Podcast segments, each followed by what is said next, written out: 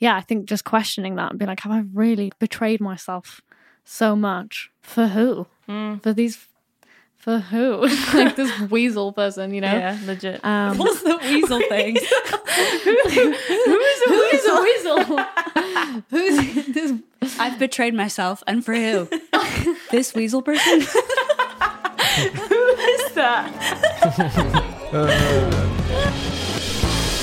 I'm Martin. I'm Orla. I'm Dodie. And I'm Greta. And this is Sunday with Fizz.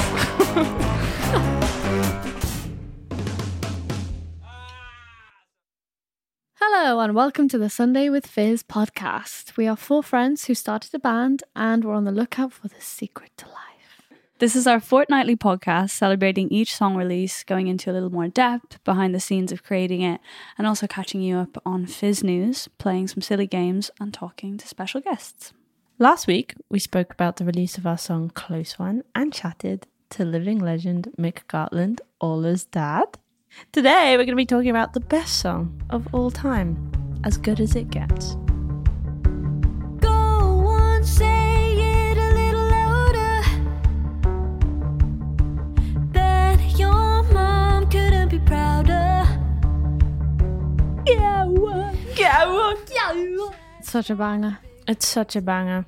And you are so good. You are so good, Gret. There's a video of me literally just filming you saying, pointing the camera around, being like, can you believe this? Look at Gret. You're so good. Oh my God. I feel like you were having a rough day. I was having a bad day that day. And you just walked into that studio, channeled your ancestors and screamed. It was delightful. I love it. How did we start writing that song?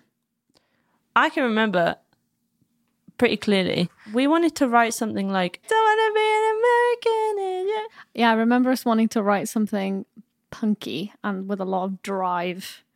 But that's all that like started the process, I think. What does As Good As It Gets mean to everyone here? I'm sure it has a personal meaning for you all.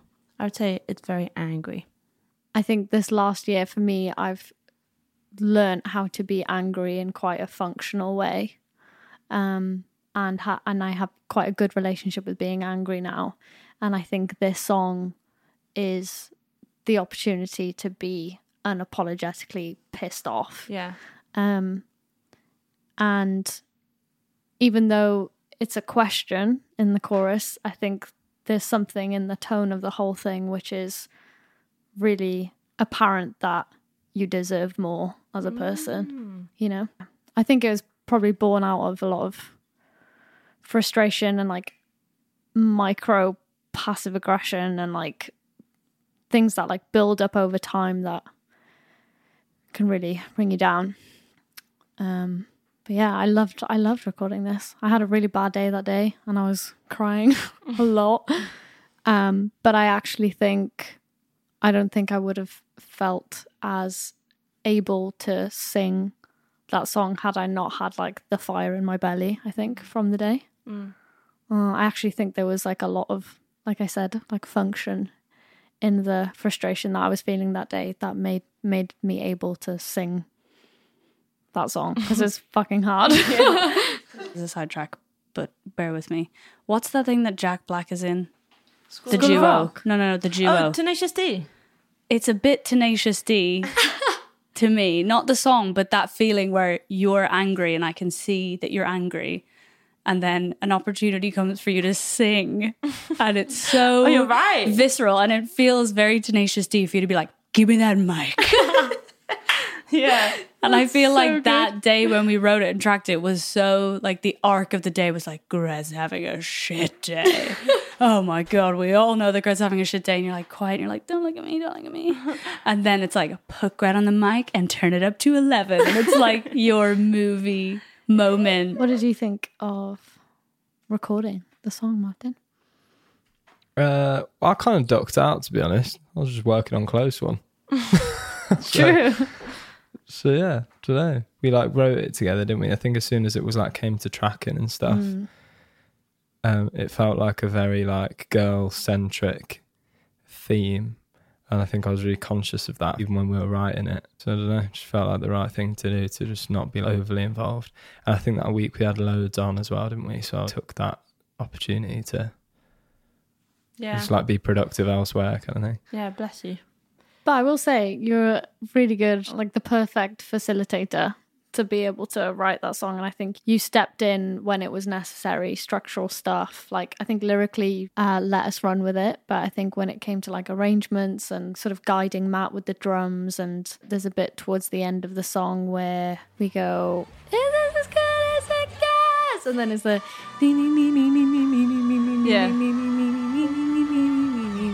I think you pitched in with like, this needs to feel like the bit where we build up to something explosive. Yeah. Oh yeah. Properly like change the whole song, I would say. You should give yourself more credit, man. No, I shouldn't. That would be very man of me. Yeah, you guys killed it. And Matt, really. Yeah, it was sick. And Soren as well. Shout out to Soren. She's not really been mentioned in this, has she? But she's singing on it and everything. Fun fact, have you ever wondered who that mysterious voice is on A New Phase Awaits You? It's our friend Soren, and she is also singing along in this song.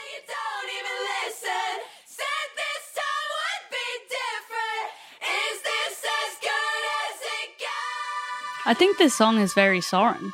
Yeah. Soren's own project is called Tummy Ache, which is just so good. Has like a sort of darkness to so it raw. That is so amazing. And I do think that even though Soren was there helping Pete and doing so many things and filling in gaps, and her presence was so like, I almost felt like with this song that I was trying to impress Soren. It was interesting what someone else's presence does in you, even if they're not like performing on the song. Like, I just want to be a cool rock chick for Soren. Yeah. Soren was their assistant engineering the whole album. She also was the voice on A New Phase Awaits You. She played bass on a song that's coming out very soon. I think As Good As It Gets is like this, almost a nod to the world of Tummy Ache. And it was such an honour to have Soren scream on it with us. She's amazing. What's everyone's favourite moment in the song? I remember, Gret, you trying to communicate to Pete that you wanted some sort of a riser, and I think you were thinking like electronically, and you were trying to communicate it to him, and Pete was like, just get in the studio and use your voices. You were like, what? That's not gonna work. So he made us go in all full gals and just scream like gutturally from like the lowest to the top, and all of those stems built up sound crazy. They sound like witches from like the 1500s. Like a cursed recording, but it really does exactly what we wanted it to, I think.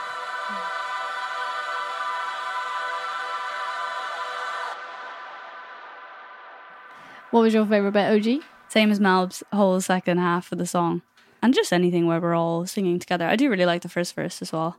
I think it's always interesting tracking harmonies with you guys, because I do get very nervous because you are both very particular about harmonies. What do you mean? Call a spade a spade, guys. My two favorite my two favorite harmony snobs. I respect it, but it really like drills something into me that makes me very like, you know, in a good way. Smashed it though. Oh no, so good. It's a welcomed thing. I have a favorite lyric. I should be so lucky if you'd only fuck me. I just think that's so bitter. It's so bitter. Yeah. Resentful. Yeah. So passive aggressive. Sarcastic. Or maybe just aggressive. Maybe just straight up aggressive. Yeah. It's hard to delve into the meaning of this song. It kind of stems from a lot of frustration being a woman and what it means to like walk through the earth as a woman or as someone who can feel silenced. This is the anti to that, the scream that you really need. Yeah, personally for me, it feels like the moment you realise that, for me anyway, I would equate my worth to my appearance. That was a huge narrative for me in my adult life. Yeah, I think just questioning that and being like, have I really betrayed myself so much? For this long, for who? For who? Like this weasel person, you know? Yeah, legit. What's the weasel thing? Who is a weasel? Who's this? I've betrayed myself, and for who? This weasel person? Who is that? Your gender just dropped. Weasel people. I think my favourite bit is, yeah, the moment we all sang together. Even though we were particular about harmonies, there was something like transcendental about singing this song together. It felt like we were like one mind. Yes. With one experience and like one soul. It was crazy. It also felt really good to redo that scratch vocal I put on that we all remember from the first podcast episode. Let's roll it again. No.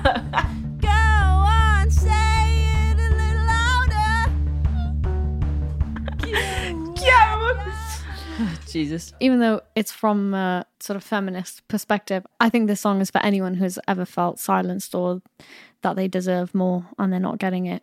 And they know so inherently and so deeply that they deserve more, but they don't know how to ask for it or get it, you know?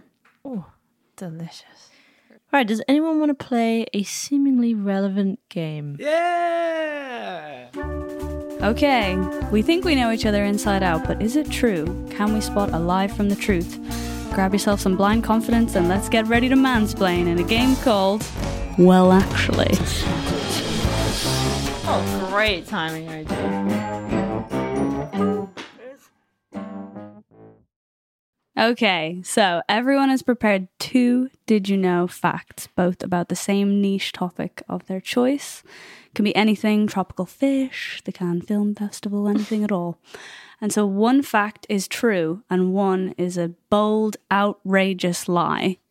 And so we'll each present our two facts to the group and then the other three will try and figure out which is the lie. And when we reveal the truth, we'll say, well, actually. Perfect. Okay, so my topic is Irish place names. Excellent. From my motherland. I've just got two, and let's go. Number one. There is a place in County Clare called Maganamuff. Magana what? Maganamuff. Maganamuff. And so that's number one. Number two. There is a place in County Wexford called Fannystown. Oh my God. I think Fannystown. Fannystown. Is so...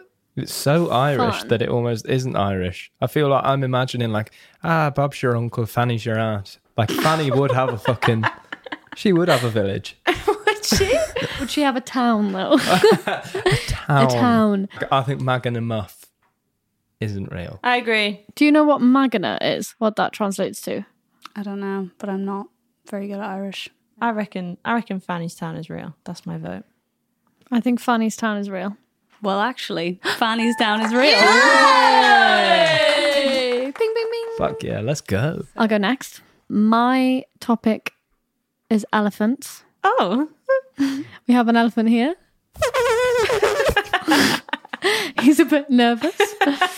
So, fact number one. Elephants can jump up to 3 feet high. Fact number two. Elephants have tiny little fingers on the ends of their trunks. I actually think that one could be real. Yeah, man, they fucking navigate their way around little peanuts and shit with those trunks. They couldn't do that with just a big blob of flesh, could they? I don't think they're fingers though. I think they're like more like whiskers. Have you ever seen an elephant jump? Have you ever seen fingers on a trunk? What a bow. Let's think. I think either factually, I don't have a clue, but let's think about how Gret's brain works and which she would be more likely to make up. Fingers on a trunk thing is pretty bizarre. Yeah, that sounds like Gret. That sounds like Gret's mind. I think the fingers are real. I think the weird little trunk fingers are real. Do we want to just go with mine? I think I'm right, but Martin thinks fingers one is real. Well, actually, elephants do have tiny little fingers on the ends of their trunks. Fingers? Little tiny fingers. Obviously, they don't look like human fingers. That would be crazy. But they do have tiny little things that help them navigate and grab things. And Martin, do you want to go next? Sure. So mine's about like groups of animals. So, you know, there's like a murder of crows, a pod of dolphins, etc. A bloat of hippopotami. Shut up. Option one, or a sprint of cheetahs. Whoa. I think sprint is real. You do? I think bloat is real. Oh, no.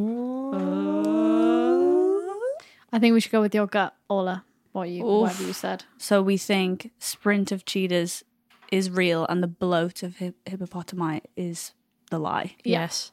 Well, actually, a bloat of hippopotami is real. Yeah, sprint of cheetahs is not true. That's actually a coalition of cheetahs. She's so serious. Yeah. Chill out. You guys are going to... Chill out, cheetahs. Jesus. Wow, I was so wrong. Yeah. Wow. All right, I'm going to go next. My facts are about babies. Did you know babies can't cry tears until they're at least 1 month old? Did you also know that the fastest baby in the world had a crawl speed of about 10 miles an hour? I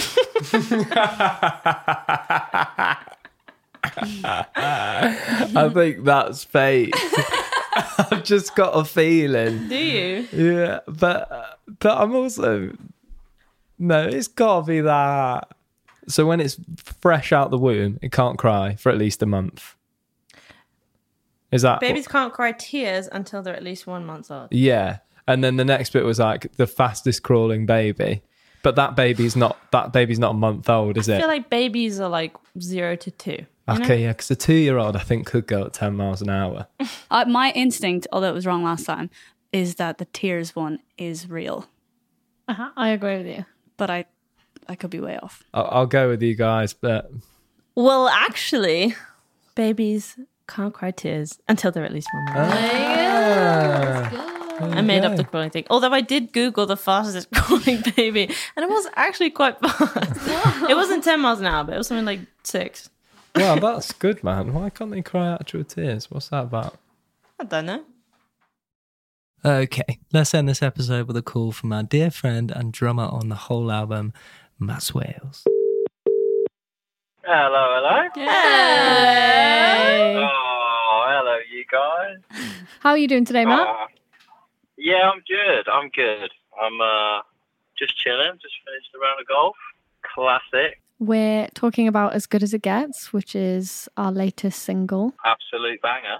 It is an absolute banger. It's very much me featuring you. I thought it was me featuring you, actually. All right. Those. All right, Matt. Tell us, what is your favourite memory of recording this song? So... the whole process of the album was like getting to experience quite unique recording situation. I think with Good As It Gets, I think the thing that really comes to mind is being able to be in the live room with I think it was Greta and Orla. I know it was definitely Greta, but I think Orla as well was in there. And it was the three of us just smashing it out, making as much noise as we could. I think the guitar amps were literally cranked up as well. So the amount of physical noise in that live room was just mega, and I think it really comes across in the track as well. And I think it really felt like definitely this was kind of Greta's punk number. She's just saying a massive F you to the rest of the world and just absolutely letting loose. I think what's really impressive about this song is that you started mapping out the drums on a toy kit, right? Yeah. Do you remember? We were all in the live room and we hadn't set up the drums yet, or it would have been too loud or something as we were writing the song, and you were playing on a kid's drum set. My first drum. Oh my God. It literally was cool. There was a little label on it. It was my first drum. Yeah. Yeah. And I think you and Martin sort of took it in turns on that thing. And then, I think then when we came to track it was let's go bigger. And then we started, I think we went to the drum booth with a kit in there, and Pete was no, I think we should go bigger. And then we set up this massive kit in the live room, in the big room. Mm. Matt, I have a question for you. Go for it. What was it like to play this song live? This song is definitely a moment in the set where it's this is a big one. Yeah, it's really fun. I think it's my favourite one to play live for kind of obvious reasons. The way the song starts really understated. It's very quiet, very calm, but it definitely has a simmering kind of tension. A storm's coming. It's, yeah, it's this is gonna. It's chill now, but it's gonna go off. Yeah, this is definitely a huge like moment for your. Well, I think across the whole album, it's pretty apparent that we couldn't have made the album without you. Mm. So thank you so much, bud. Yeah, so kind. Thank you. Brett comes to mind of being one of the greatest beatboxers of all time. Like being able to like communicate. It's so true. It'd be like, can you just sort of go a bit like dum boom chink like that, and she'll like sort of the body language is there. It's all kind of going, and I'm looking. I'm like, yeah, I think I know exactly what. Yeah, legit. There's such a skill in being able to listen to me or anyone sort of very like clumsily try and explain what we mean, and then you like fucking do it. I've got a question for you, Swales. Cool, let's go. Not a Fizz question, more a Matt question. If someone was listening that wanted to play the drums, would you have any advice? I would say, do it. Great advice. Yeah, I honestly think that drumming is an incredible physical outlet. If you can get to a point on a drum set where you can express yourself and you can hear something and you just like want it, and that isn't much, like that doesn't take a long time. Mm-hmm. I think it's just a really good thing to do. I think it's just like a really healthy thing for anyone. Like, so fun. Mm. Well, as a new drummer, do you confirm? Do you agree? As a maestro drummer myself, no. Okay. No. You're like the best. You're like my favorite drummer. No, I can't do shit. It's just fun, isn't it? Even I can't actually do everything I want to, but even in its baby form, it's really fun. I feel like there is a thing that happens when I play drums, and the thing that keeps me wanting to do it over and over and over again is the goal to reach that point. It's like the final chorus of Good As It Gets. It's like those moments where you just, for want of a better phrase, everything is just absolutely cooking. Fizzing. And then I think you get to that point and then you just let go. You soar. Chef, I got the final question for you. Oh, what do you think the secret to life is? Oh, man. I feel like you know it. I don't know, maybe it sounds really generic, but I genuinely feel like just being really kind. Oh my God. Like, to everyone you can, and understanding, and it just comes back round. If someone is kind to me, I feel myself just throwing myself at them. Yeah, and I think like the other thing I would say is like if there's something that's on your mind that you want to do, regardless of how scary. Wait, Matt, hold on.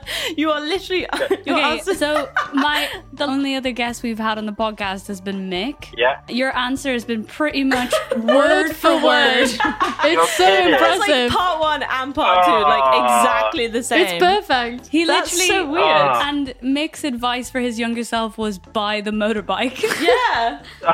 No way. Please continue though on your last on the second part. What you were saying. If something scares you, if something is like intimidating, if you're not sure, I think like regardless, just do it anyway. Mm. Whatever that is. Well, that's Matt's secret to life. Yeah. Be kind and do what terrifies you. Thank you so much, Matt. Thanks so much, guys. We love you. Lots of love. Yeah, love you, Matt. Talk to you soon. Love, see you on tour. See you on tour. See you later. Bye. Wow. Great. They are the same person. And that's it from us. Fucking so right. That's it from us. Don't forget to listen to As Good As It Gets and tell us your thoughts on this song or any of the other ones. We'd love to hear from you. Only good things though. DM us or shout us anywhere at your fave band Fizz, or on Twitter it's just fave band Fizz. Pre-order the album, yeah, and come see us on tour, yeah, and join us next time as we try and discover the secret to life.